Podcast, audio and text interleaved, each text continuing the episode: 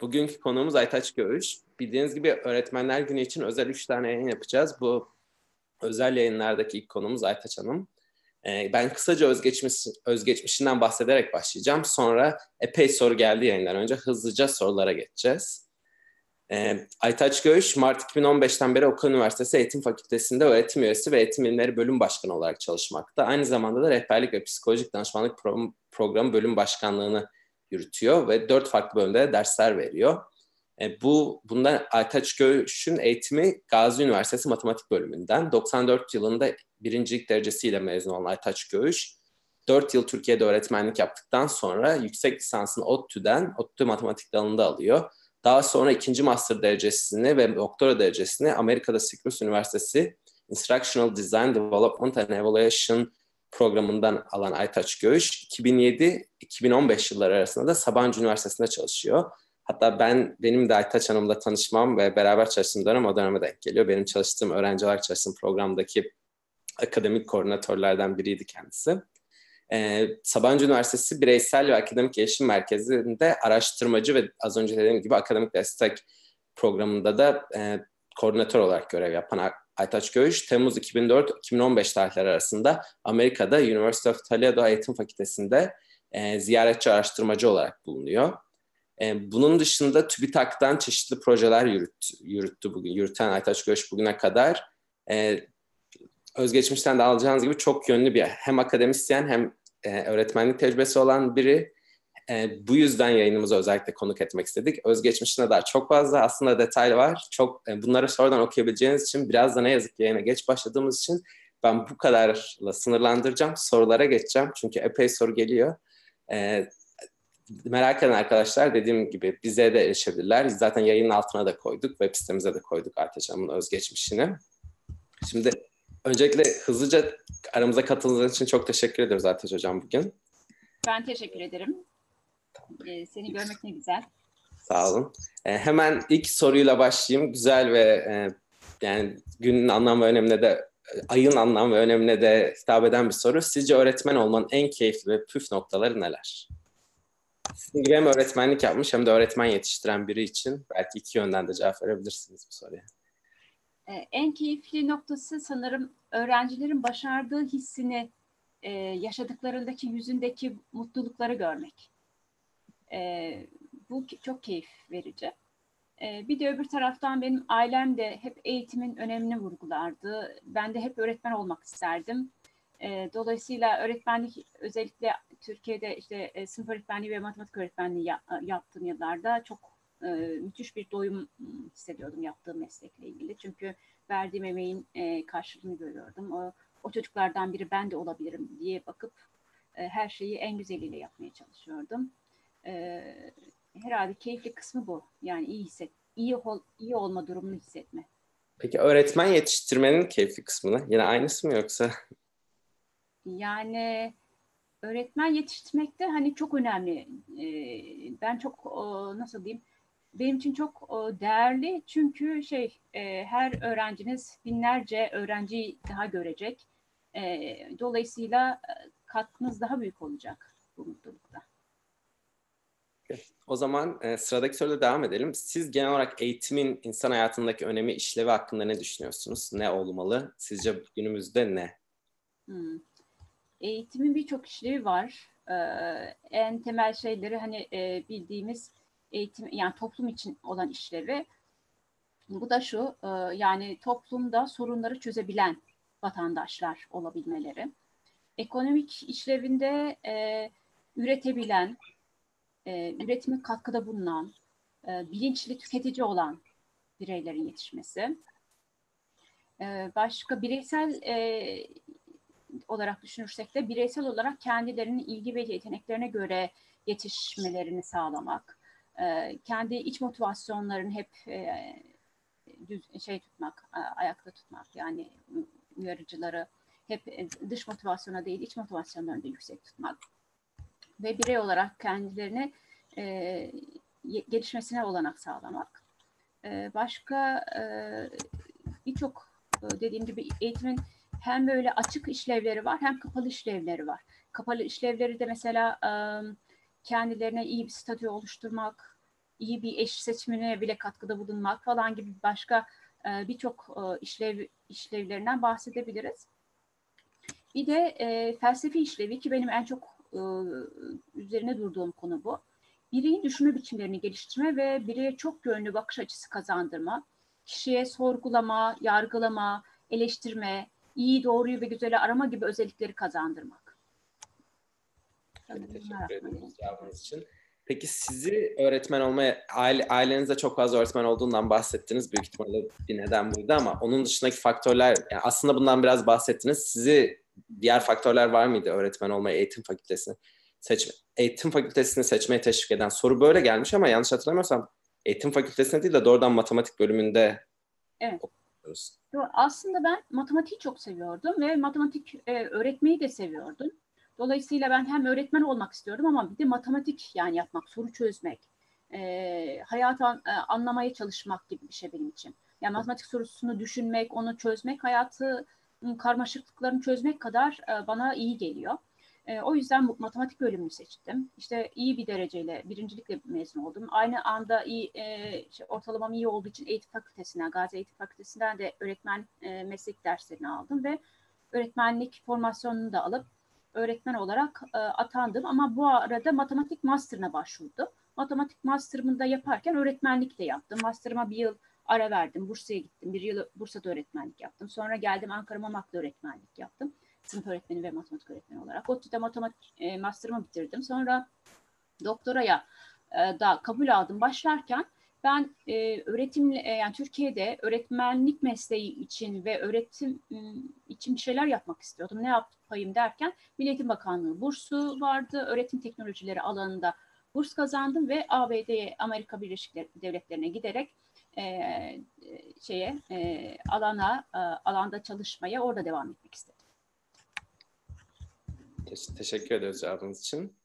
Ee, peki e, Syracuse Üniversitesi, yani Amerika'da yüksek lisans ve doktor çalışmalarınızda nasıl zorluklarla karşılaştınız? Bu yani e, yaşadığınız olumlu olumsuz şeyler, deneyimler neydi? Onlardan kısaca bahsedebilir misiniz? Eminim çok fazladır ama Hı. belki ilk zamanlarda. Evet, yani şu an onu o yoldan geçmek isteyenlere de biraz ışık tutması açısından. Evet. Ben Syracuse Üniversitesi Öğretim Tasarımı Geliştirme Değerlendirme Programı'nda master'dan başladım. Ee, orası zaten e, lisansı olan bir program değil. Yüksek lisans ve doktora programı var. Ve farklı lisans derecesini bitirmiş insanlar gelip öğretim tasarımını geliştirme ve değerlendirmeye anlamaya çalışıyorlar, öğrenmeye çalışıyorlar. Çünkü öğretilen yöntemi, öğretilen teknolojileri, sistemi anlamak, sistem bir sistem e, nasıl işler onu anlamak, o sistemde işlemeyen şeyleri fark edip e, problemi nasıl analiz ederiz, hangi çözümü geliştiririz, en iyi çözümü nasıl seçeriz? Bununla ilgili metodoloji anlatılıyor, tek, yeni teknolojiler kullanılıyor ama bunun içinde e, herkes kendi e, istediği alana uygulayabiliyordu. Mesela sınıfımda e, hastane müdürü de vardı. O da kendi hastane müdürü de gel, alacak o teknoloji ya da sistemin nasıl işleyeceğini e, metodu alacak. Kendi alanında uygulayacaktı. Böyle bir bölümdü. E, tabii e, benim en çok ilk zorlandığım şey şuydu. Ben matematik okuyarak gittim. E, eğitim fakültesine dersler almıştım ama e, çok fazla sözel e, bir programdı ve e, çok fazla şey okumam gerekiyordu ve çok hızlı yapmam gerekiyordu. Yani bir hafta içinde işte ne bileyim her bir ders için altı makale okuyacağım. Bir de orada mesela hep söylüyorum e, sistem farklıydı öğretim sistemi farklı olunca e, bizden beklentiler de farklı oluyordu. Neydi? Mesela diyor ki makaleyi oku ama makalede e, bana bana yansıtıcı reflection paper yazıyor. Yansıtıcı düşünme e, makalesi yaz diyor. E, bir paragraf bir şey yaz diyor. Yani özetleme diyor. Sen mesela e, IQ ile ilgili bir makale ise zekanın ne olduğunu bana anlatma da kendi hayatınla, yaşadığın deneyimlerle işte Mamak'ta öğretmenlik yaparken bunu nasıl kullanmıştım? Bununla ilişki kurarak e, yansıtı düşme e, şey yaz diyor, makalesi yaz diyor. Böyle olunca biz ilk önce şaşırmıştım. Yani ezberle demiyor. Bana özetle demiyor. Karşılaştır demiyor. Sen onu anla, bir de kendi hayatında ilişki kur, deneyimlerle ilişki kur, bunu anlat diyor. Anla, anlayana kadar zorlandım ama anladıktan sonra da çok sevdim. İşte öğrenme budur dedim. Yani sadece bir şeyi özetlemiyorum. Sadece sorunu e, yani alıp özeti e, kağıda geçirmiyorum. Bunu istemiyor benden. Bunu bir bilgiyi kullanmamı istiyor. Bir bilgiyi daha önceki bildiklerimle ilişkilendirmemi istiyor. Bir problemi çözmemi istiyor. O zaman kendimi çok iyi hissettim. Keşke hep böyle öğrenseydim bütün e, öğrenim boyunca işte o, ortaokulda, lisede hep böyle öğrenseydim demiştim. Teşekkür ediyoruz. Peki doktoraya başvurmak isteyen, sizin yol, size benzer yoldan ilerlemek isteyen öğrencilere tavsiyeleriniz nelerdir? Ee, yine benzer bir soru gelmiş. Aynı soru, yani aynı şekilde e, tek bir seferde cevap verebilirsiniz. Bence yurt dışında staj yapmanın doktoraya kabuldeki önemi nedir diye bir soru gelmiş. Hı hı. E, staj yapın tabii ki. Çünkü staj yapmak şöyle, bu e, ben teoriyi bir e, uygulamada nasıl, neyle karşılayacağım? Sadece teori almayacağım. O bunun uygulaması da var ve e, bilgiyi nasıl kullanacağınızı göreceksiniz. Sistem beklentileri göreceksiniz. O meslek için olup olmadığınızı, sizin e, hangi alanda iyi olup olmadığınızı o staj sırasında belki e, fark edeceksiniz. Staj yapmak o yüzden çok değerli. E, ben öğrencilerime de hep diyorum ki e, yazları muhakkak staj yapın, gönüllü stajlar yapın. E, değişik alanlarda yapın, rehberlikte mesela olanlar için. E, sadece okullar değil, farklı alanlarda da gidip işte gönüllü staj yapın. Bu iş için e, doğru mesleği seçip seçmediğinizi en azından orada test edin. Bunu birinci sınıftan hatta başlayın. Yani dördüncü sınıfa bırakmayın diyorum. E, yurt dışında da staj şu olabilir. İşte e, bir yere doktoraya başlamadan önce e, önce ortamı görmek, hocaların niteliklerini görmek, işleyişi görmek, yapıp yapamayacağınızı test etmek için e, iyi bir fırsat olur. E, doktora e, programı seçim, hangi programa gideceğinizi seçmek için de kendi alanınızda spesifik olarak hangi alan istiyorsanız o alanda iyi olan, en iyi olan 10 tane üniversiteyi düşünün ya da daha fazla listeleyin. Yani bir üniversite mesela Syracuse Üniversitesi'nin her bölüm çok iyi olmayabilir ama öğretim ıı, tasarımı, geliştirme, değerlendirme programı Amerika'daki ilk on, ıı, on, ondan biriydi. O yüzden ben orayı seçtim. İşte Maxwell School çok iyiydi ama başka bir bölümü çok iyi değildi. Yani üniversitelerin ıı, genel renkinden çok kendi bölümünüzün e, renkini düşünün. E, kendi bölümünüzdeki hoca kalitesi, işleyişi onları düşünün. O yüzden e, staj yapmak ya da kısa bir ziyaretler yapmak mümkünse tabii maddi olarak imkan varsa e, önemli. Maddi imkandan bahsettiniz. Tam onunla alakalı bir soru vardı. Maddi imkanı olmayan master doktora yapmak isteyenlere ne tür ne tür burs olanakları var diye sormuş bir arkadaşımız. Yani ilk önce şeyi deneyin tabii e, üniversitenin, o gideceğiniz üniversitenin hocalarının projeleri var mı? O projelerden size destek var mı? E, üniversitenin kendi bursu var mı? Bu burs alabilmeniz için hangi koşulları sağlamanız gerekiyor? İşte GRE, TOEFL, e, diğer e, sınavlar, ortalama falan gibi. Bu, istedikleri nedir? Bunlara baksınlar. Onları sağlayabiliyor muyuz diye. Ama bunlar diyelim ki oradan alamadılar. O zaman kabul belgelerini alsınlar ve Fulbright'a başvursunlar. E, Fulbright Vakıf'tan ya da işte Türk Eğitim Vakfı gibi e, burs veren diğer vakıfları araştırsınlar. O alanda burs veriliyor mu diye. Onları Türkiye'den yani burs bulmaya çalışsınlar. Evet, teşekkür ediyoruz. Peki e, biraz öğretmenlikle alakalı sorular gelmiş. Onlara geçeceğiz. Sizin hani eğitiminiz, master doktora dışında genel olarak öğretmen olmakla alakalı sorular gelmiş. İlk sorumuz sizce bir öğretmende olması gereken en önemli özellikler neler? Evet bunlar çok ee, bir öğretmende evet çok şey beklenilebilir. Ee, ama ilk, ilk önce tabii ki alan bilgisi. Yani gerçekten alanına hakim olması gerekiyor. Alan bilgisi. Ee, alan bilgisi tabii yeter mi? Hayır, meslek meslek bilgisi de gerekiyor. Mesela alan bilgisi derken işte siz matematik matematik çok iyi bilebilirsiniz ama matematiği çok iyi öğretemeyebilirsiniz. O yüzden meslek bilgisi yani nasıl öğretirim, sınıf yönetimini nasıl nasıl yaparım, öğrenme e, teorileri nedir? Bunu sınıfta nasıl uygularım? Değer, nasıl değer, iyi değerlendiririm? Meslek bilgilerine de çok hakim olması gerekir. Bir de entelektüel olarak kendini geliştirmiş olması gerekiyor bir öğretmenin. Ee, şimdi bilgi otorite sağlamaz.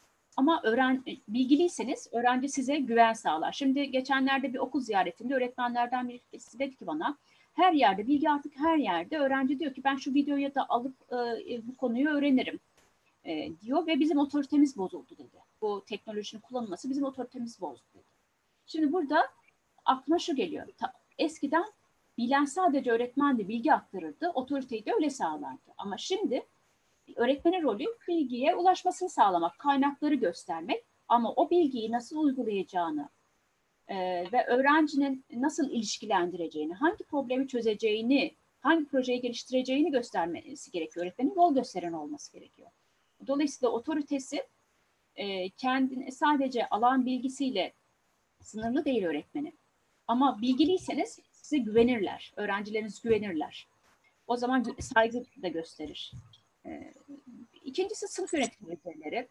Yani nerede öğrencilere sınır koyacaksınız? Neye tolerans göstereceksiniz? Neye hoşgörü göster hoşgörülü olacaksınız, sabırlı olacaksınız ama e, sınırları da sınırlar çerçevesinde sınırları da koymayı bilmeniz gerekiyor.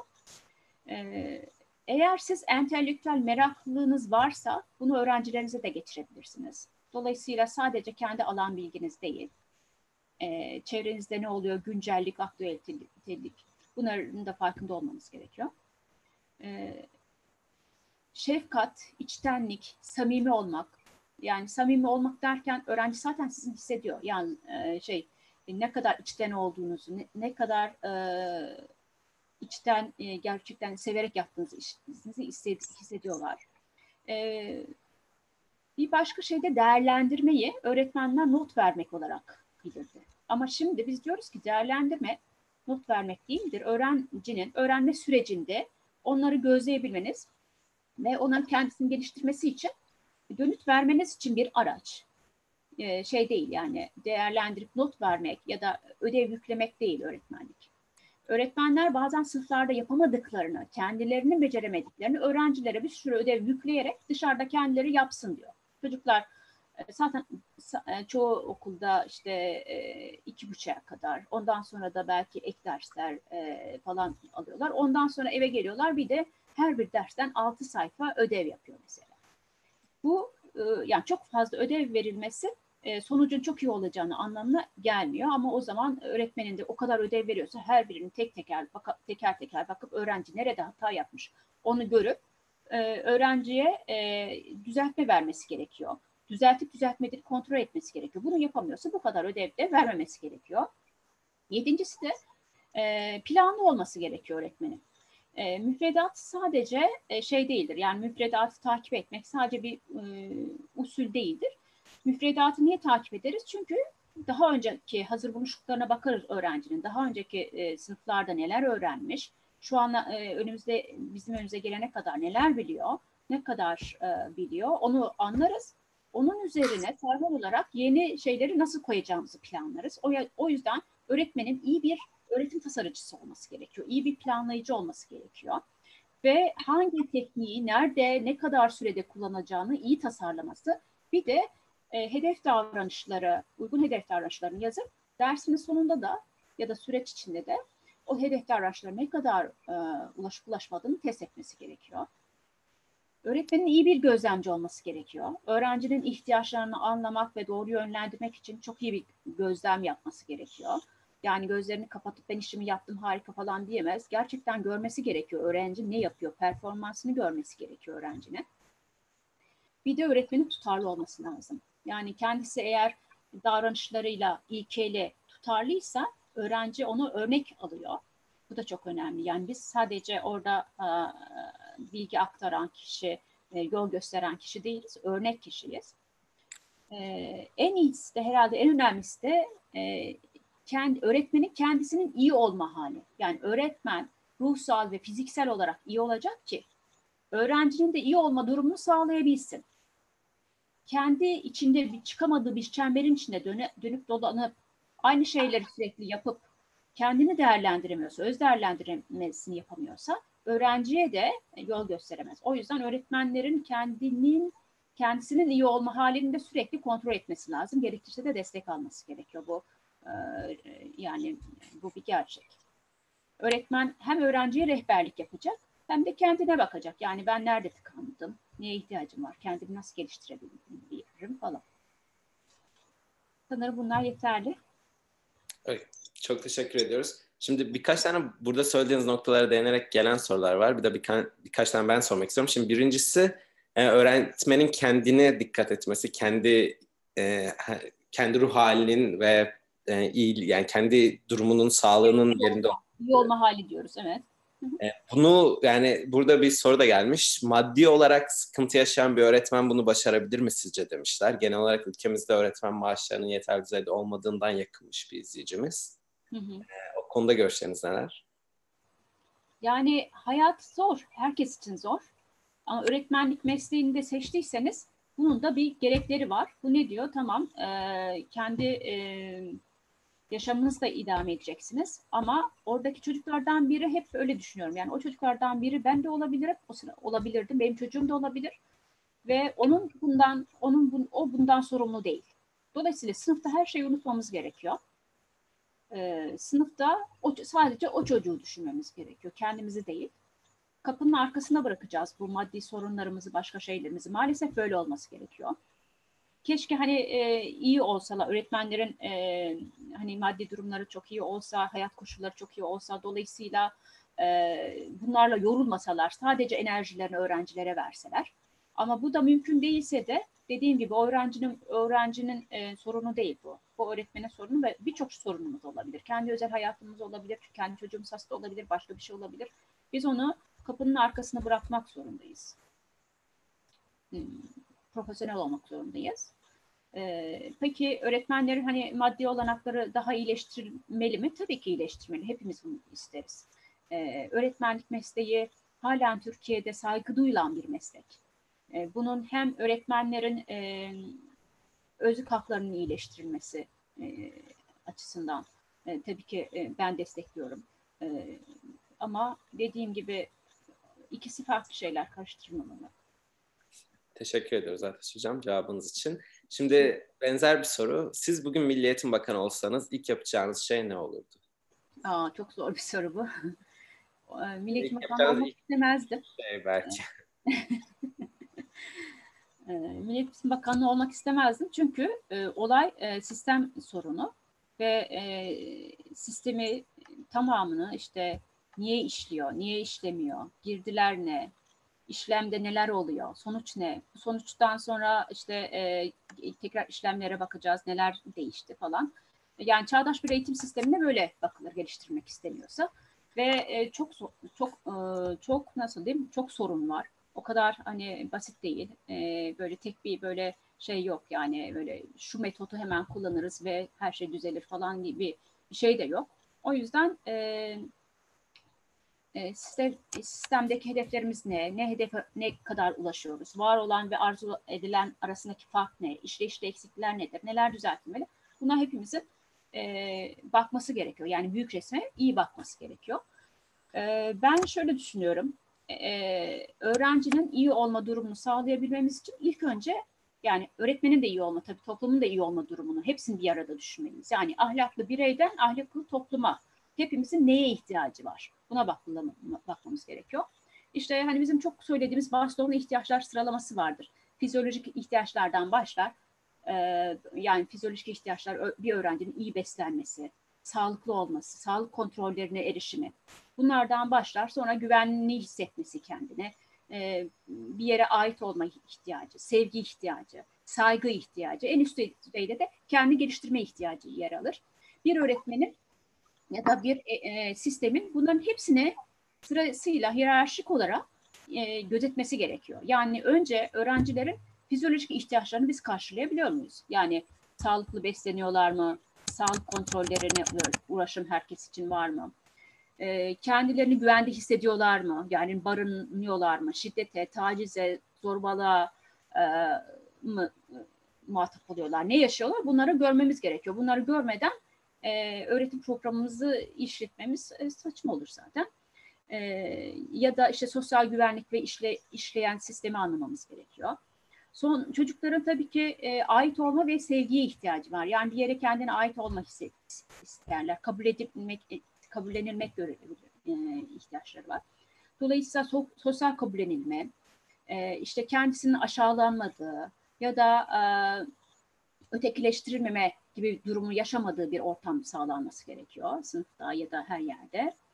E, çocukların da saygı ihtiyacı var, öğretmenlerin de saygıya ihtiyacı var ama çocukların da saygıya ihtiyacı var. Onların benlik gelişimi için, benlik saygısı için e, saygıya ihtiyaçları var. Yani yapmacık saygılardan, şekilci saygılardan bahsetmiyorum. Böyle bir saygıya hiçbirimizin ihtiyacı yok. Ee, ama bastırılmış kişiliklerden beklenen zorlu saygı değil de çalışkan olduğu için, ahlaklı olduğu için, emek verdiği için saygıyı hak ediyor herkes. En üst düzeyde de kendini gerçekleştirmeye ihtiyacı var e, öğrencinin. Kendini tanıma, ilgi ve ihtiyaçlarını fark etme, yeteneklerini fark etme, yeteneklerine değer verildiğini hissetme, o yetenekleri uygun kendine ulaşabileceği hedefleri koyabilme, bir yol, harita, yol haritası çizebilme ve öğrenmenin sorumluluğunu kendisine alabilmeye ihtiyacı var. Öğrenci zaten kendi öğrenmesini sorumluluğu alınca hayat boyunca başarılı olur. Yani yaşam boyunca bunu, bu becerileri kullanır. Bu kadar. Yani sistemle ilgili bilmiyorum söylenecek çok şey var ama. E... Çok. Peki sizce en büyük problem ne? Yani tek e, birinci önceliğiniz yani bayağı derin bir cevap verdiniz aslında ama. Hı hı. E, yani bir, yani birkaç... Ne yapalım derseniz böyle peki bu kadar şey var da bence kaynakları doğru kullanalım. Yani biz öğretim tasarımında mesela en çok öğrendiğimiz şey üç çeşit kaynak vardır. Bir tanesi para. Paranın nereye, yatırımı nereye yapılacağı. Ee, bu insan gücü ve insan niteliği. Yani ne kadar nitelikli öğretmen yetiştiriyorsunuz, ne kadar nitelikli e, yönetici yetiştiriyorsunuz. Bunların hepsi önemli. Bir de çevre koşulları yani okul koşulları işte laboratuvarı, teknolojiyi kullanması, bahçesi falan, falan alanı, çocukların oyun alanı falan hepsini düşünmemiz lazım. Ee, gene ihtiyaç hiyerarşisine göre gidince ilk önce beslenme, sağlık olanakları ve eğitime yatırım e, öne, e, ilk tabanda ona ihtiyacımız var. E, bunlar için de ne yapmalıyız? Lükslerimizden vazgeçmemiz lazım. Tembelliğe e, yani tembelliğe alıştırmayan, ahlaksız kazancı yaptırımlar ile ortadan kaldıran bir sistemin işleyişi gerekiyor bize. E, başka insan gücü ve niteliği yani o önemli. Yani sadece e, sayı olarak değil de mezunlarımızın sayısı gibi değil de mezunlarımızın hem e, tabii ki e, çok insan liseden mezun olsun. E, isteriz ki e, e, yani öğretim seviyesi artsın, işte yüksek lisans, e, doktora da yapılsın ama kalitesi çok önemli. Ne kadarı gerçekten olması gerektiği gibi yetişiyor. Buna bakmamız gerekiyor. E, yani nitelik önemli. Çevre koşullarında da aslında öğrenme her yerde olur. Yani sadece sınıf ortamında değil, okulda değil. Öğrenme her yerde olabilir. Dolayısıyla bizim çocukların ve hepimizin her yerde öğrenebilmesi için bir öğrenme kültürünü oluşturmamız lazım. Bu ne demek? Mesela halk kütüphanelerinin aktif çalışması. Halk kütüphanelerinde herkes gidecek istediği zaman işte e, gazetesine, kitabına, e, işte bilgisayarına ulaşacak, başka e, aktif bir şeyler yapacak ve belki ortak bir proje geliştirecek. Yaşam boyu öğrenmenin desteklenmesi. Bu işte kurslar olabilir, e, halk eğitim merkezleri olabilir. Bunların aktif çalışması, gerçekten de insanların ihtiyaçlarına yönelik şeylerle donanımlanması ve öğrencilerin de yani e, ilkokul, ortaokul, lise öğrencilerin de katılabileceği e, faaliyetlerin daha çok artması. Mesela bilim merkezlerinin sayısının ve niteliğinin artması. Okul öncesinden başlamak üzere tüm yaş gruplarına uygun öğrenme ortamlarının sunulması. Oynayarak öğrenme kültürünün, e, e, bu çevrenin oluşturulması. En, en önemlisi de herhalde böylece de yani bilim şenlikleriyle, bilim merkezleriyle, orada günlük hayatlarını orada geçirerek insanların öğrendiği şeylerle çocuklarıyla veliler bir arada bir şeyler öğrenmesi mesela. Onlara e, iyi hissettireceklerdir. Sadece onun sınıfta olmama, yani sınıfla sınırlı olmadığını hepimiz o, o zaman göreceğiz böyle imkanlar içinde yaşarsak eğer. En önemlisi de bilimin üstünlüğüne inanan ve ahlaklı bilim üreten bir toplum haline gelebilmek bunların sonucunda. Çok teşekkür ederiz zaten hocam cevaplarınız için. Ee, şimdi birkaç tane yine öğretmenlik alanıyla alakalı sorular var. Onlarla devam edip farklı bir alana geçeceğiz. Ee, bir soru başarılı bir öğrenci ilkokuldan itibaren her dönemde başarılı olarak mı hayatını devam ettirir?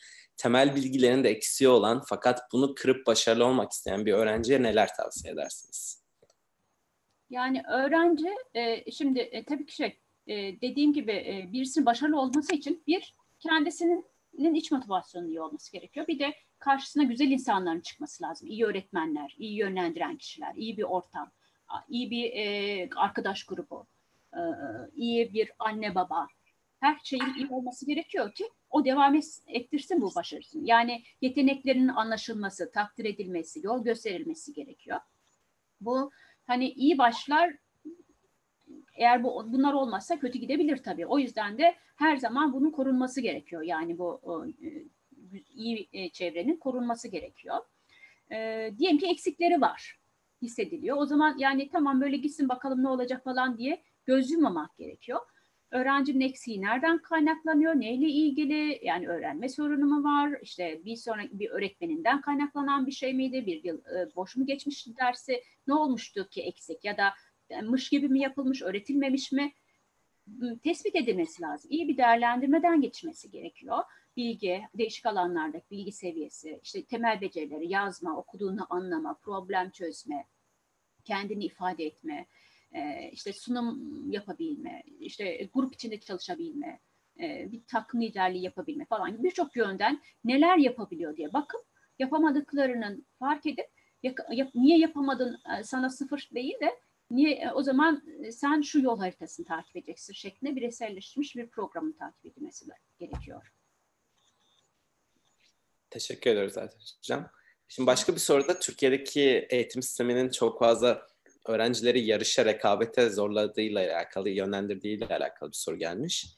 Ee, Türkiye'de eğitim sisteminin sınav eğitimdeki sınav sisteminin de etkisiyle bazı öğrenciler tarafından bir yarış eğitimin tamamı bir yarış gibi algılanıyor. Bu çoğu öğrenciyi hem fiziksel hem de ruhsal olarak yıpratıyor. Sizce bunun önüne geçmek için neler, bir şeyler yapılabilir mi? Neler yapılabilir? Yani bu da gene bir sistem sorunu ve zor bir soru. Ee, bunun bunun cevabı da çok uzun. Kısa bir Yayından önce öğretmen adayı bir arkadaşımızdan gelmiş yanlış e, anlamadıysam. Hı. Ya da öğretmenlik yapan bir izleyicimizden gelmiş. Hı, anladım. Ee, yani biz nasıl Eğer arzu ederseniz yayından sonra sizinle iletişime geçmesini söyleyelim tartışıyor. Eğer sizin de vaktiniz. Yani şöyle kısa bir cevap vereyim. Biz öğrencinin düşünen, üreten, bu, süre, bu süreçte öğrenmenin verdiği mutlulukla kendini iyi hisseden, kendini, kendini geliştirmeye odaklanan bir gençlik hissediyoruz. E, gençlik istiyoruz değil mi? Böyle bir gençlik arzuluyoruz. Yani çaresiz, umutsuz, stresli, kendini tanımayan, nereye çeksen oraya giden ya da sorgulamayan, hep başkalarının onun için bir şeyler yapmasını bekleyen ve bütün hayatında böyle idame etse bile rahatsız olmayan, ahlaklı çalışmanın her şeyin üstünde olduğunu içselleştirmemiş bir gençlik istemiyoruz. Yani bizim hedefimiz gerçekten e, olması gerekeni neyse onu fark farkında olan ve öyle olmazsa da bunun yaptırımları ol, olduğunu bilen gençlik yetiştirmemiz lazım. Aslında hani durum analizi yapmamız lazım. Peki bunu istiyoruz da ideal olması gereken bu da biz nasılız? Bu ikisinin arasındaki farkı ortaya koyup e, gerçeklerimizi de kabul edip gelişme ve gelişmeye de açık olmamız gerekiyor. Dediğim gibi diğer e, bu sorunun e, gibi başka başka sorular varsa daha sonra da e, benimle iletişime geçebilirler arkadaşlar. Şimdi biraz yayın sırasında gelen sorulara öncelik vermek istiyoruz. Çünkü yayını biz birçok bir arkadaş sonradan izliyor YouTube'dan ama yayın sırasını izleyenlere önce, yani onların sorularına öncelik vermek istiyoruz. Ondan biraz farklı alanlardan gelen şu an gelen 4-5 soru daha var. Onları hızlıca sormak tamam. istiyorum. Birincisi Sabancı'da eğitim fakültesi yok. Bildiğim kadarıyla orada matematik alanında akademisyenlik mi yaptınız diye bir soru gelmiş. Kısaca bahsettik. Ben de biliyorum cevabını ama izleyen, merak eden arkadaşlar için cevaplayalım isterseniz. Yok. Evet. Şöyle ben o hikayeyi anlatayım size. Ee, ben e, aslında Amerika'da doktoramı bitirdikten sonra ve son dönemlerinde postdoktora, doktora sonrası araştırmaya başladım ve McGraw Hill Company'de matematik dersleri yazdım e, matematik dersleri tasarladım. Yani hem eğitimciyim, öğretim tasarımını biliyorum, hem matematik alanını biliyorum. Orada McGraw-Hill'de onları çok güzel birleştirdim, çalıştım. Çok da iyi para kazanırken Türkiye'ye dönelim dedim çünkü ben burs almıştım. E, Milliyetin Bakanlığı bursu aldım ve dolayısıyla e, Türkiye'ye dön hep de, Türkiye'ye döneceğim, ülkeme hizmet edeceğim hayalindeydim. Geldim. Ondan sonra eşim Sabancı Üniversitesi'nde iş buldu. Orada başladı. Ben Ankara Üniversitesi'ne gitmem gerekiyordu. İşte e, sonra şey yaptık, baktık işte mümkün değil. İstanbul'da bir üniversiteye eğitim fakültesine geçmek istedim. İşte mesafeler çok uzak, ortada çocuğum var. E, hani böyle hiç değmeyecek dedim ve sonra Sabancı Üniversitesi'nde akademik gelişim ve e, bireysel ve akademik girişim merkezi vardı. Oranın sisteminde de e, bir biliyorsunuz birinci sınıflarda matematik, fen, sosyal bilimlerde bazı alan dersleri ortak okutulur.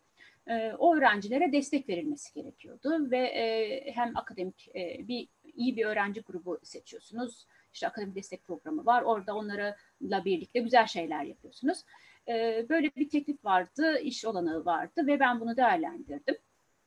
Ve bir süre orada çalıştım. Daha sonra doçentliğimi aldıktan sonra da Okan Üniversitesi Eğitim Fakültesi, hani çok büyük şansım oldu benim. Okan Üniversitesi Eğitim Fakültesi'ne geçtim ve orada gerçekten istediğim şeyleri e, yapmaya devam ettim.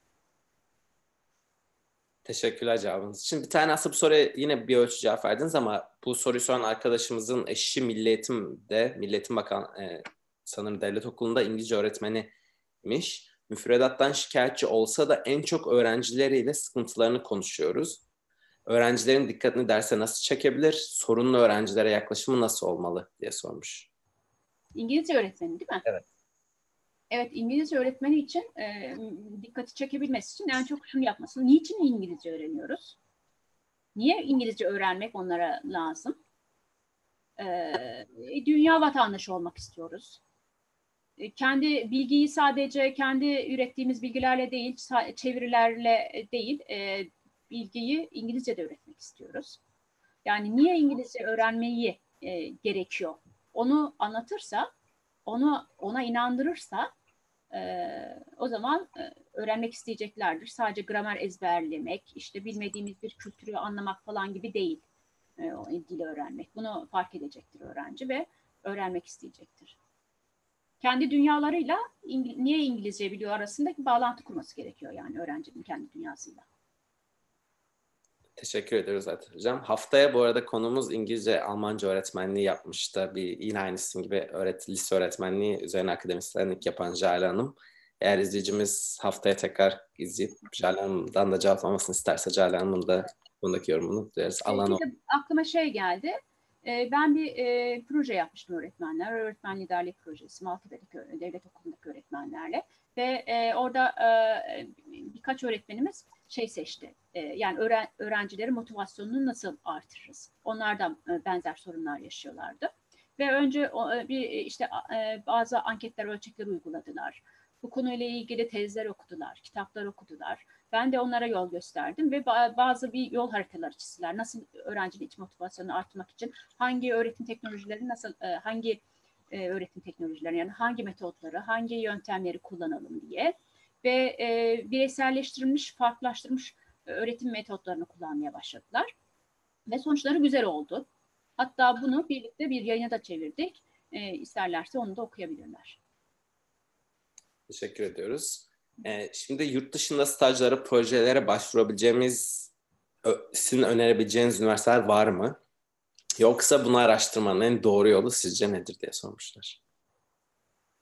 Ee, dediğim gibi iyi üniversiteler yani yurt dışı deyince e, ya da İngiltere mesela benim bilmediğim bir yer ama bazen bakıyorum e, işte birileri master yapıyor ama diyorum ki ha yaptığınız yerin e, denkliği Türkiye'de yok. E, yani o yüzden dikkat etmeleri gerekiyor. Bir kere denkliği olan yerlere gitmeleri gerekiyor kesinlikle. O yüzden YÖK'ün listesine bakacaklar. Denkliği var mı gittikleri yerlerin? Bu çok önemli. Denkliği yoksa boş boşuna para ve zaman harcamasınlar. E, kaliteli yerlere gitsinler. Teşekkür ediyoruz cevabınız için. Bir matematik öğretmenliği öğrencisi olarak matematiksel nasıl düşünebilirim, bunu nasıl öğrencilerime verebilirim diye sormuş. Bu sefer sizin tam da sizin alanınızdan bir soru. Evet. Ee, düşünebilmek için zaman lazım. Yani hemen sonuca ulaşayım heyecanlı olmaması gerekiyor. Bir süre vereceksiniz. 15-20 dakika düşünecek. Çünkü bizim e, için şu önemli. O süreçte zihnimizden neler geçiyor? Bildiklerimizle yeni e, önümüze gelen problem arasında nasıl bağlar kuruyoruz? Bunları ortaya çıkartmamız lazım. Benim bir araştırmam var. TÜKDAP projesi araştırmasıydı. E, eşim de matematikçi biliyorsun Selim. Sabancı Üniversitesi'nde. E, ben de hep onu merak ederdim. Mesela şunu merak ederdim. Benim ODTÜ'deki hocam ne nasıl düşünüyor, probleme nasıl bakıyordu, benden nasıl daha farklı düşünüyordu. ben niye onu kadar hızlı çözemiyordum ya da hemen o şu şu faktörde bunu etkiliyor diyordu. O nasıl buluyordu? Sadece bilgi mi, yöntem mi ya da bu böyle bir olgunluk mu e, diye merak ediyorduk ve e, bunun üzerine e, mental modellerin değerlendirmesi şeklinde bir proje e, yaptık birlikte. Ben e, Sabancı Üniversitesi'ndeki matematik hocalarıyla e, ve öğrencilerle e, veri toplayarak e, öğrenciler nasıl düşünüyor, işte daha e, seviye seviye, acemiler nasıl, e, daha yani 5 yıllık hoca nasıl, e, işte 20 yıllık hoca nasıl falan diye onlar farklı nasıl düşünüyorlar, problemleri nasıl çözüyorlar? Bunları incelemiştim ve e, bunlar e, isterlerse o, o projeden de çıkmış yayınları arkadaşlar okuyabilirler. Teşekkür ediyoruz. Şimdi yine yayın sırasına gelen sorulardan bir tanesi kariyer öğrencinin tabii kendi ilgi alanları kadar bu soruyu soran arkadaşımız diyor ki toplumun düşüncesi de bazı öğrenciler için çok önemli oluyor kariyer planlama sürecinde. E, bunu nasıl dengeleyebiliriz? Yani öğretmenlik mesleği için söylüyorlarsa yani öğretmenlik yani mesleği... Çok net belirtmemişler. Belki öğretmen olmazsan belki öğretmenlerin öğrencileri yönlendirmesi açısından iki türlü de cevap vermek isterseniz. anladım. Şimdi e, hani hep şey vardır böyle çok eskiden gelen şey. Hiçbir şey olamıyorsa öğretmen olsun. Toplumda öyle bir şey var. Yani aileler e, aslında hani öğretmenlik mesleği çok zor bir meslek ve herkese göre de değil. Ama hiçbir şey olamıyorsa öğretmen olsun şeklinde de e, bir e, yani hak edilmeyen bir e, şey var, etiket var. Yani öğretmenlik olmak herkesin harcı değil. Öğretmen olmak emek ister, öğretmenlik sabır ister, öğretmenlik donanım ister. Ve buna e, hazır olmanız gerekiyor. Yani o, bütün sorunlarla yüzleşmeye, onları yüzleşirken stres yapıp işte çözümsüzlüğe gitmek değil, e, sakinlikle, olgunlukla karşılayıp her problemi nasıl çözerim diye düşünüp üzerine yol haritası çizip çözmeniz gerekiyor problemleri. Kendinizi geliştirmeniz gerekiyor. E, karşınızdaki insanlara empati yapmanız gerekiyor. O çocuğun çocuğun özelliklerini tanımanız gerekiyor. Hem gelişimsel, bireysel özelliklerini tanıyıp neye ihtiyacı var onu iyi belirlemeniz, iyi yönlendirmeniz gerekiyor. Dolayısıyla öğretmenlik mesleğini seçecekseniz bu meslek için e, gerekliliklerin farkına varıp zorluklarını, kolaylıklarını, doyumunu, her şeyini, e, artısını eksisini düşünüp buna değer demeniz gerekiyor. Sadece işte annem böyle istedi, senin için uygun olduğunu düşündü falan. Böyle değil ya da babam böyle dedi falan gibi değil de kendiniz istediğiniz için ve yapabileceğinize de in, inanıyorsanız seçin. Diyelim ki başladınız fakülteye, geldiniz ve bunu size göre olmadığını e, anladınız. Farklı bölüme yatay geçiş yapın lütfen. Yani e, öğretmenlik yapıp e, diploma alıp da sakın öğretmenlik yapmayın eğer yapamayacağınızı inanıyorsanız. Farklı meslekler için de öyle. Diyelim ki e, biz rehberlik ve psikolojik danışman programında işte mesleki e, rehberlik derslerimiz var. Yani öğrenciyi bir lise öğrencisini nasıl yönlendirirsiniz mesela ya da ortaokul öğrencisine ilgi yeteneklerini keşfedersiniz. E, onunla ilgili bir ölçek uygularsınız, görüşmeler yaparsınız. Sonra öğrenciye dersiniz ki senin e, ilgi ve yeteneklerine göre çizdiğin hedef sana ulaşabilirsin bu hedefine. Bu yolda şunları yapman gerekir. Ya da şu e, şu bölüm şu üniversitelerde bu bölümler var. Bunları tercih et diye yönlendirirsiniz. E, bunun için de öğrencilere e, tavsiye seçtikleri fakültelerde fakültelere gidip geçsinler her yani öğretmen e, eğitim fakülteleri içinde, farklı fakülteler içinde söylüyorum. E, önemli olan e, güzel insanlarla karşılaşabilmek, donanımlı insanlarla karşılaşabilmek ve onlardan maksimum oranda yararlanabilmek o dört yıl boyunca, eğitim gördüğünüz, öğretim gördüğünüz dört yıl boyunca. O yüzden de donanımlı hocaların olduğu fakülteleri, bölümleri seçsinler. Çok teşekkür ediyoruz cevabınız için. Ee, şimdi farklı bir soru var aslında bu konuda yani yine eğitim sistemiyle alakalı bir soru ama bu e, soru yani aslında cevap da bir anlamda verdiniz bir anlamda yani başka eklemek istediğiniz bir şey yoksa doğrudan söyleyebilirsiniz. E, bir izleyicimiz demiş ki Türkiye'de lise eğitimi genelde Amerika ve Avrupa ülkelerindeki lise eğitimine göre daha zor. Konular daha derin. Buna rağmen lisans ve yüksek lisansta Türkiye'deki üniversiteler Amerika'ya göre sıralamalarda çok geride gözüküyor. Yani bu lise eğitiminin zor olması öğrencilerin gelecek başarılarını sanki çok da arttırmıyor. Bu konu hakkında ne düşünüyorsunuz demiş. Evet biraz önce söyledim. Hani bu e, sınav sistemiyle ilgili bir şey olabilir ama e, siz katılıyor musunuz Türkiye'deki eğitimin lise eğitiminin daha derin ve daha zor olduğuna yoksa hani bunun bir Daha derin ve daha zor mu? Yani o yani ben genelleştirmeleri sevmiyorum. Hani her yerde zor mu, her yerde derin mi, her yerde o, yok böyle bir şey. Yani Türkiye, Avrupa falan diye böyle çok genelleştirmeleri yapamıyorum. Yani ben çok detayı da incelediğim için genelleştirmeye ulaşmak benim için çok zor. O yüzden hani böyle genelleştirmelerle ana, e, şey yapamam. Genelleştirmeler yaparak bu soruya cevap veremem. Ama şunu söyleyebilirim. Bizim e, neye ihtiyacımız var? İçeri yani içeriği çok iyi hazırlamamız lazım. Yani ne ne çok fazla gereksiz ezberle doldurup e, kullanamayacağı şeylerle çocuğu bunaltmak yerine bunaltmayacağız ama hani azaltacağız falan değil de içeriği boşaltmamamız lazım. O da doğru değil. Yani biz temel bilimleri lisede çok iyi e, öğretmemiz gerekiyor. Bu nedir temel bilimleri? İşte mantık mesela. Mantık mantığı öğrenmesi lazım. Matematiğin temellerini çok iyi bilmesi gerekiyor. Yani temel işlem işlem becerileri, problem çözme becerileri, hatta işte türev integral daha e, kalkülüs kısmı da, dahil öğretmemiz gerekiyor lisede.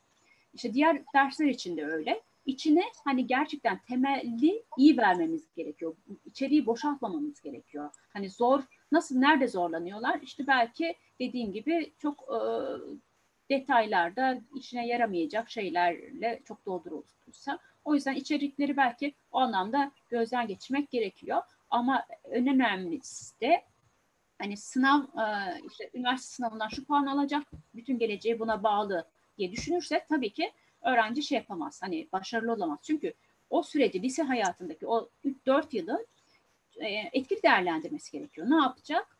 E, o süreç sırasında kendisine kendi ilgi alanına da uygun dersler alacak e, temel becerileri dediğim gibi okuyup anlama, yorumlama, problem çözme, teori ile uygulama arasındaki ilişkiyi kurma, analiz yapma, sentez yapma gibi becerileri lise mezunlarında görmemiz gerekiyor. Çünkü lise mezunu olup da bu becerileri sağlayamıyorsa sonra yüksek öğretimdeki kalite hatta iş hayatındaki kalite düşüyor. Dolayısıyla biz diyoruz ki işte, işte nitelik, nitelik, nitelik çok önemli. Niye?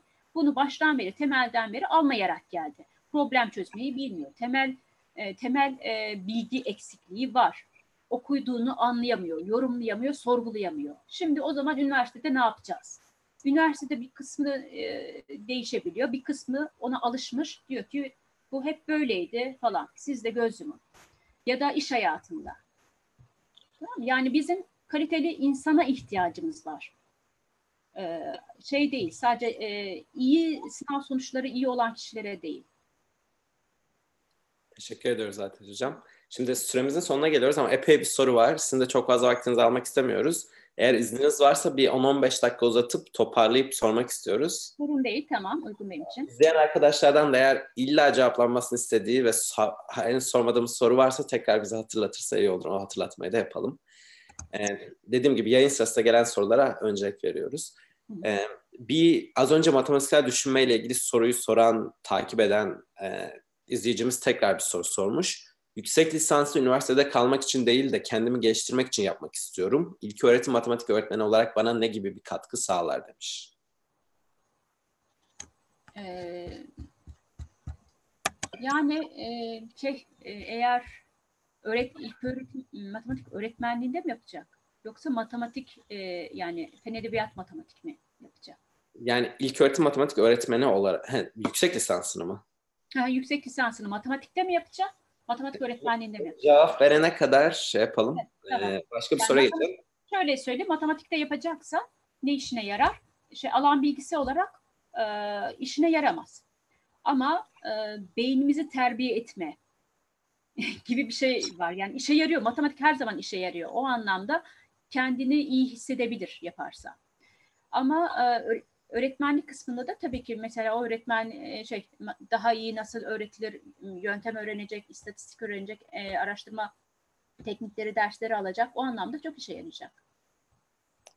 Bunları şey, kullanabilir yani mesleğinde. Birebir. Bir tane çok kısa bir soru, soru gelmiş. Sizce psikoloji mi, PDR mi? Sanırım PDR psikolojik danışmanlık ve rehberlik bölümü oluyor. Hı hı. Hangisi evet. okunmalı demiş Bence PDR okunmalı. Rehberlik ve Psikolojik Danışmanlık Programı okunmalı. E, niye? Çünkü e, okullar sadece peyderin tabii ki bütün e, çalışma alanları farklı alanları var. Yani okul okullarda rehberlik var, farklı alanlarda da çalışma alanları var ve bu alan gelişiyor ve Türkiye'nin hem öğretmenlerin hem öğrencilerin iyi olma halinin gelişmesi için bizim kaliteli rehber öğretmenlere ihtiyacımız var. Bunlar öğrencinin ilgi ve yeteneklerini ortaya çıkartıp öğretmenlerle işbirliği yapıp onları iyi yönlendirebilmeleri için.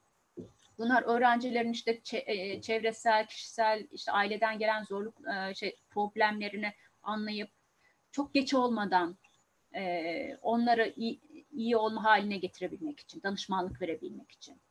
Kendilerini yani iyi, e, sağlıklı bireyler yetiş, yetiştirebilmemiz için rehberlik ve psikolojik danışmanlık öğrencilerimizin okullarda birebir hani çok etki çalışması gerekiyor. Buna ihtiyacımız var. Teşekkür ediyoruz. Yine bir iki kere geldi aynı soru. Yine geldi. Eğitim sistemimizin en büyük sıkıntısı nedir, nasıl çözebilir diye. Bu yayını sonradan izlemeye başlayanlar sordu diye tahmin ediyorum. Onlar yayının başını, yayının sonunda başa dönüp izlerlerse bu soruya cevap verdiniz. Ee, ama herkes merak ediyor herhalde. Aynı ee, sor, onun yani ondan bu soruya şu an tekrar cevap vermezim. Yani çok vakit kaybetmeye gerek yok. İzleyen arkadaş, izleyicimiz cevap atlıyoruz zannetmesin. Cevap verildi bu soruya. Evet, şu an öğretmenliğe bugün başlayacak olsanız e, neyi farklı yapardınız? Bu yani önümüzdeki aylarda öğretmenliğe başlayacak olanlara tavsiyeleriniz nelerdir diye bir soru gelmiş. Yani ben öğretmenliğe yeni başladığımda önce sınıfımı anlamaya çalışmıştım, öğrencileri anlamaya çalışmıştım. Bursa'da Halay Mahallesi'nde öğretmenlik öğretmenlik olarak ilk başladığım yer orasıydı. Ve ben şey zannediyordum, Panayır Mahallesi'ni falan bilmiyordum. Hani nasıl, çevresi nasıl, öğrenci profili nasıl. Önce onları anlamak lazım. Yani ilkokul 3. sınıf öğretmeni olacaktım ama burada ben hangi profilde karşıma nasıl öğrenciler gelecek? Önce onları anlamaya çalıştım. Öğrencilere bana bir mektup yazar mısınız dedim. Çocuklar oturdu, mektup yazdılar. Mektubun konusu da şu olsun dedim. Ee, yani özlediğiniz birisine e, nasıl hissettiğinizi, bu aralar ne, neler düşündüğünüzü, işte açık uçlu yani biraz e, bir mektup yazın dedim. Oradan öyle hikayeler çıktı ki ben o çocukları anlamaya çalıştım. Nelerle baş ediyorlar. Mesela bir çocuk diyor ki ben işte e, doğudan bir ilden gelmiş, amcasının yanında yaşıyor e, ve babası e, farklı bir şehirde. işte onu özlüyor ve ona bir mektup yazıyor. Oradan çocuğun bir sürü yaşadıklarını anladım. Okula gelmeyen bir çocuğu okul çıkışı e, evine gidip nerede yaşıyor, nasıl neyle baş ediyor diye onları gidip öğrendim. Adresini okul idarecisinden aldım. Gidip evini ta, e, baktım. İşte bazen çocukları, sorun çocukları takip ettim. Ne yapıyor, nerede, ne iş yapıyor falan. Yani bu şey e, sadece sınıfta bir konu için yaptığım plan, ders planını uygulamakla e, kısıtlı değil, e, şey sınırlı değil öğretmenlik. Öğretmenlik işte o çocuk neyle baş ediyor, nasıl yaşıyor, nasıl bir ortamdan geliyor, e, onu nasıl e, işte daha iyi olabilmesi için ben ne yaparım, benim öğretmen olarak katkım ne olur, bunu düşünmemiz gerekiyor. Mesela ev ziyaretleri yapardım, çocuklara bakardım, nasıl çalışıyor, kendi sınıf ortamı var mı, işte televizyonda teknolojiyi ne kadar fazla mesela çok kullanıyorlar mı, kullanıyorlar mı, anne babayla iletişimi nasıl. Bunları bile takip ederdim ki doğru yönlendireyim. Yani benim işim farklı, onlar farklı falan, o ne yaparsa yapsın, herkesi de koşamam falan gibi bir şeyde olmadım. Kısa bir dönem bile olsa orada çalıştığım dönem, orada elimden geldiği kadar en iyisini yapmaya çalıştım. Aynı şeyleri işte daha sonra Mamak'ta da e, çalışırken e, uyguladım. Böyle. Yani ilk önce e, sınıftaki öğrencilerin tanısınlar, çevreyi tanısınlar, okulun koşullarını, çevrenin koşullarının ne olduğunu, bir de kendi müfredatlarını. Benim müfredatım ne? Mesela kaçıncı sınıf öğretmeniyim diyelim ki 6. sınıf matematik öğretmeni. Benden önce ne bilmesi gerekiyordu? 6. sınıfta ne öğreteceğim? Bir sonrakinde ne olacak? Bu müfredat çok iyi bilecek ki onun işte öğrencinin nerede olduğunu e, takip edebilsin. Üzerine o e, yeni bilgiyi nasıl koyabileceğini iyi planlasın. Hangi e, metotla çeşitlendirecek, öğrenme ortamını zenginleştirecek ona karar verebilsin. Teşekkür en önemlisi şey öğren, öğrenmeye hep biz diyoruz e, sonuç değildir. Hani son, değerlendirmeler sonuç e, olarak değil, süreç içinde yapılmalıdır. Hep her zaman derslerde söyleriz ama bunu burada da söylemek istiyorum. Değerlendirmeye hep bir süreç içinde onları geliştirmek için bir araç olarak bakmaları lazım. Değerlendirmeyi bir amaç olarak görmemesi lazım. Yani ben onlara beş soru sordum. beş sorudan üçünü yaptı şu puan. Bu değil. Peki eksikse sen ne yapacaksın onun için? Senin katkın ne o gelişimin eksikliği gidermekte? Bu önemli. Teşekkür ediyoruz. Şimdi rehberlik ve psikolojik danışmanlıkla alakalı iki soru gelmiş. Aslında birbirleriyle biraz çelişen, çelişen demeyeyim de farklı noktadan bakan iki soru. Bir, birincisi diyor ki benim gözlemlediğim kadarıyla öğrenciler bu hizmetlerden okullarda yeterince faydalanmıyor, önemsemiyor, rehberlik derslerini boş ders olarak görüyor. Bu konuda ne yapılabilir, nasıl teşvik edilebilir, veliler ne yapabilir diye sormuş.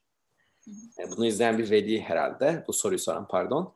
Bir de farklı bir soruda e, rehberlik ve psikolojik danışmanlık için önemli dediniz. Fakat bir okulda bin öğrenciye, 500-600 öğrenciye bir rehber öğretmen düşen okullar var. Oradaki rehber öğretmen öğrencileri nasıl tanıyacak, nasıl faydalı olacak diye. Yani birinde öğretmen, yani sanırım talep var ama öğretmen yetişemiyor diyorlar. Diğerinde de evet. imkan olan okullar. Yani, evet, alanda, alanda çok sorun var. Ee, şöyle anlatayım. Birincisinde e, öğretmen olabiliyor. Öğretmen eğer dersi e, rehberlik saatini boş geçiriyorsa öğretmenin ayıbı. Ne yapacak? O, dediğim gibi o sınıfta o okuldaki var olan problemlerini bir kere onu anlaması gerekiyor. Problemleri de yani bireysel bireysel çözülecek şeyler var ama e, genel olarak mesela diyelim ki çocukların çalışma alışkanlıkları yok. O rehberlik saatinde çalışma alışkanlıklarını nasıl geliştiririz, neler yapıyoruz onlarla interaktif bir şekilde bu konuyu işleyebilir ya da işte hangi mesleği seçecekler konusunda destekleri, desteğe ihtiyacı var. Toplu olarak böyle bir şey yapabilir. Ya da öğrenme stillerini öğrencilerin anlamak istiyor, onları yönlendirmek istiyor. Zaman yönetimi gibi temel becerileri geliştirmek istiyor. Bunlarla toplu olarak rehberlik saatinde yapacağı şeyler var. Bir de bireysel görüşmeler var. Ama bu bireysel görüşmeler için öğrencinin kendisinin istemesi lazım. Yani kendisi kendine bir sorun e, hissedecek, bununla bundan destek almak isteyecek kendi isteği, arzusuyla öğretmene gidecek diyecek ki benim e, desteğe ihtiyacım var ya da şöyle bir şey var ne yapabilirim? O kendisi yönlen e, e, bireysel görüşmesini yapacak. Eğer kendini aşan bir sorunsa da nereye yönlendireceğini iyi bilecek. Yani psiko, psikiyatri sistemi yönlendirecek, sosyal güvenlikle mi ilişki e, iletişime geçecek, veliyle mi iletişime geçecek.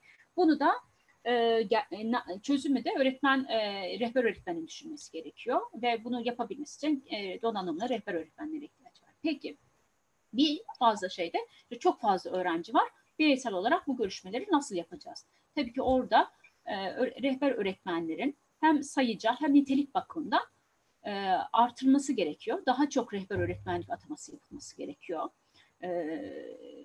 bir, bir başka durumda rehber öğretmenlerinin de rehber öğretmenlerin de iyi olma durumunu bakmamız gerekiyor. Yani bir mesleğe başladılar diyelim ki işin içinden e, bir şeyler yapıyorlar ama bazen bir bakıyorum çok fazla paperwork yani böyle işte gelen ka- kağıt işleriyle uğraşmışlar. Gerçekten yapması gereken hani mesleğinin e, özünü yapmıyor başka bir iş, iş yapıyor. Yani bir, bir ara şey unutuyor o mesleğinde e, niye buradaydım, bu mesleği niye seçtim, niye buradayım unutuyor, kaybediyor. O yüzden kendini bir toparlaması lazım. Ee, öğretmenlerin yani ne yapıyorum ben, niye buradayım falan böyle bir bakıp kendilerine bir toparlamalar lazım. Ee, şeyleri e, kendilerinden beklentileri unuttuysa çok güzel şeyler de var yani bunlar yazılmış. Ee, bunları açıp okusunlar. Benden beklentileri ne, benim sorumluluklarım ne, haklarım ne, e, veli benden ne bekleyecek, okul müdürü ne bekleyecek, öğrenciden ne bekleyecek, ben ben nasıl yöneteceğim bu durumu bir programı nasıl tasarlarım, e, nasıl yürütürüm bunu bir gözden geçirecek. Ve kendisi de dediğim gibi eğer e, hani zorlanıyorsa bir dönem sonra başka hani e, kendisi de danışmanlık alabilecek. Eğer kendisi iyi olma durumunu kaybettiyse o zaman kendisi de dar, e, belli periyotlarla e, danışmanlık alacak. Bunda bunun şeyi yok yani alması gerekiyor zaten böyle e, olması gerekiyor. Kendisinin de iyi olma halini iyi koruması gerekiyor ki öğrencilerine faydası olsun. Çok teşekkür ederiz. Şimdi birkaç tane sizin kişisel çalışma düzeniniz, motivasyonunuzla alakalı soru gelmiş. Onlarla kapatalım diyoruz yavaş yavaş. Ee, bir tane soru, motivasyonunuzu nasıl ayakta tutuyorsunuz, nasıl koruyorsunuz? kariyerinize birçok şey sığdırmışsınız. Bunu nasıl başardınız diye bir soru gelmiş. Ee, yani motivasyon dediğim şey e, inanç herhalde. Yani bir şeyleri yapmak isteği, e, kendinize güven, iyi şeyler yapmak e, isteğiyle ilişkili. E, ben hep istediğim şeyleri yaptım, inandığım şeyleri yaptım. E,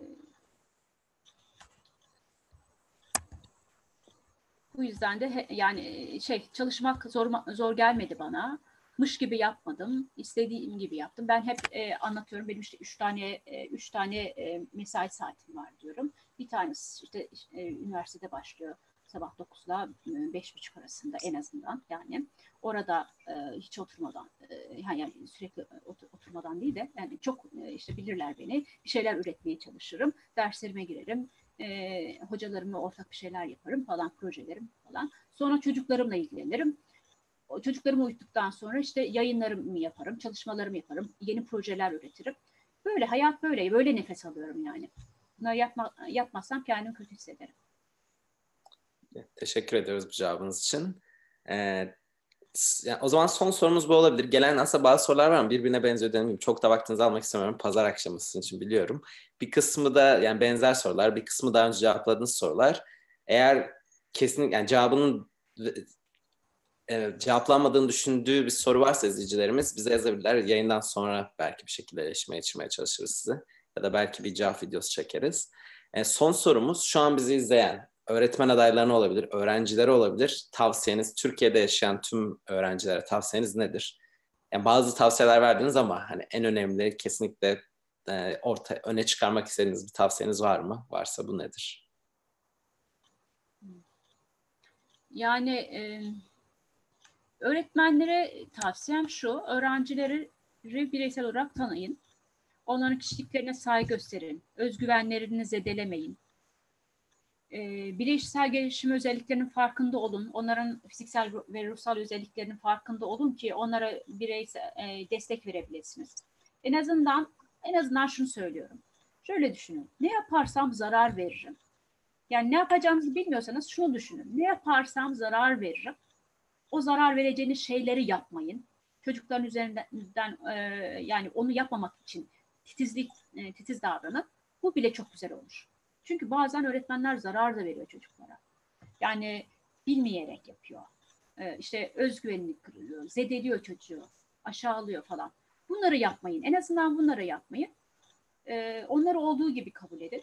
Eksikleriyle, e, iyi olduğu yönleriyle, her şeyle onları olduğu gibi kabul edin. O zaman e, onlar da size seve, sizi sevecekler ve size saygı gösterecekler ve sizin e, sizin önerilerinizi dinleyecekler.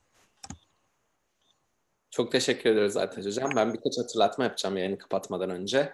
Ee, yani izleyicilerimizin bildiği gibi Öğretmenler Günü'ne özel Kasım ayında üç tane özel yayın yapıyoruz. Birincisi buydu.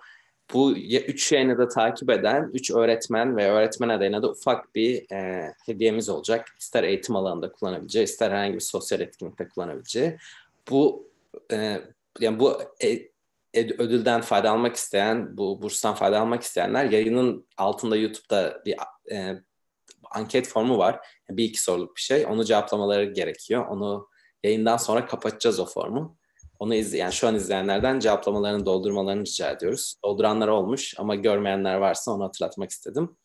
E, onun dışında Kasım ayında dediğim gibi iki tane daha yayınımız olacak. Haftaya Jale Onur'u konuk ediyoruz. Kendisi şu an Maltepe Üniversitesi'nde öğretim görevlisi olarak çalışıyor. Benim de lise yıllarımda benim okuduğum lisenin genel müdür yardımcısıydı. Ee, okay. Duyurularımız şimdilik bu kadar.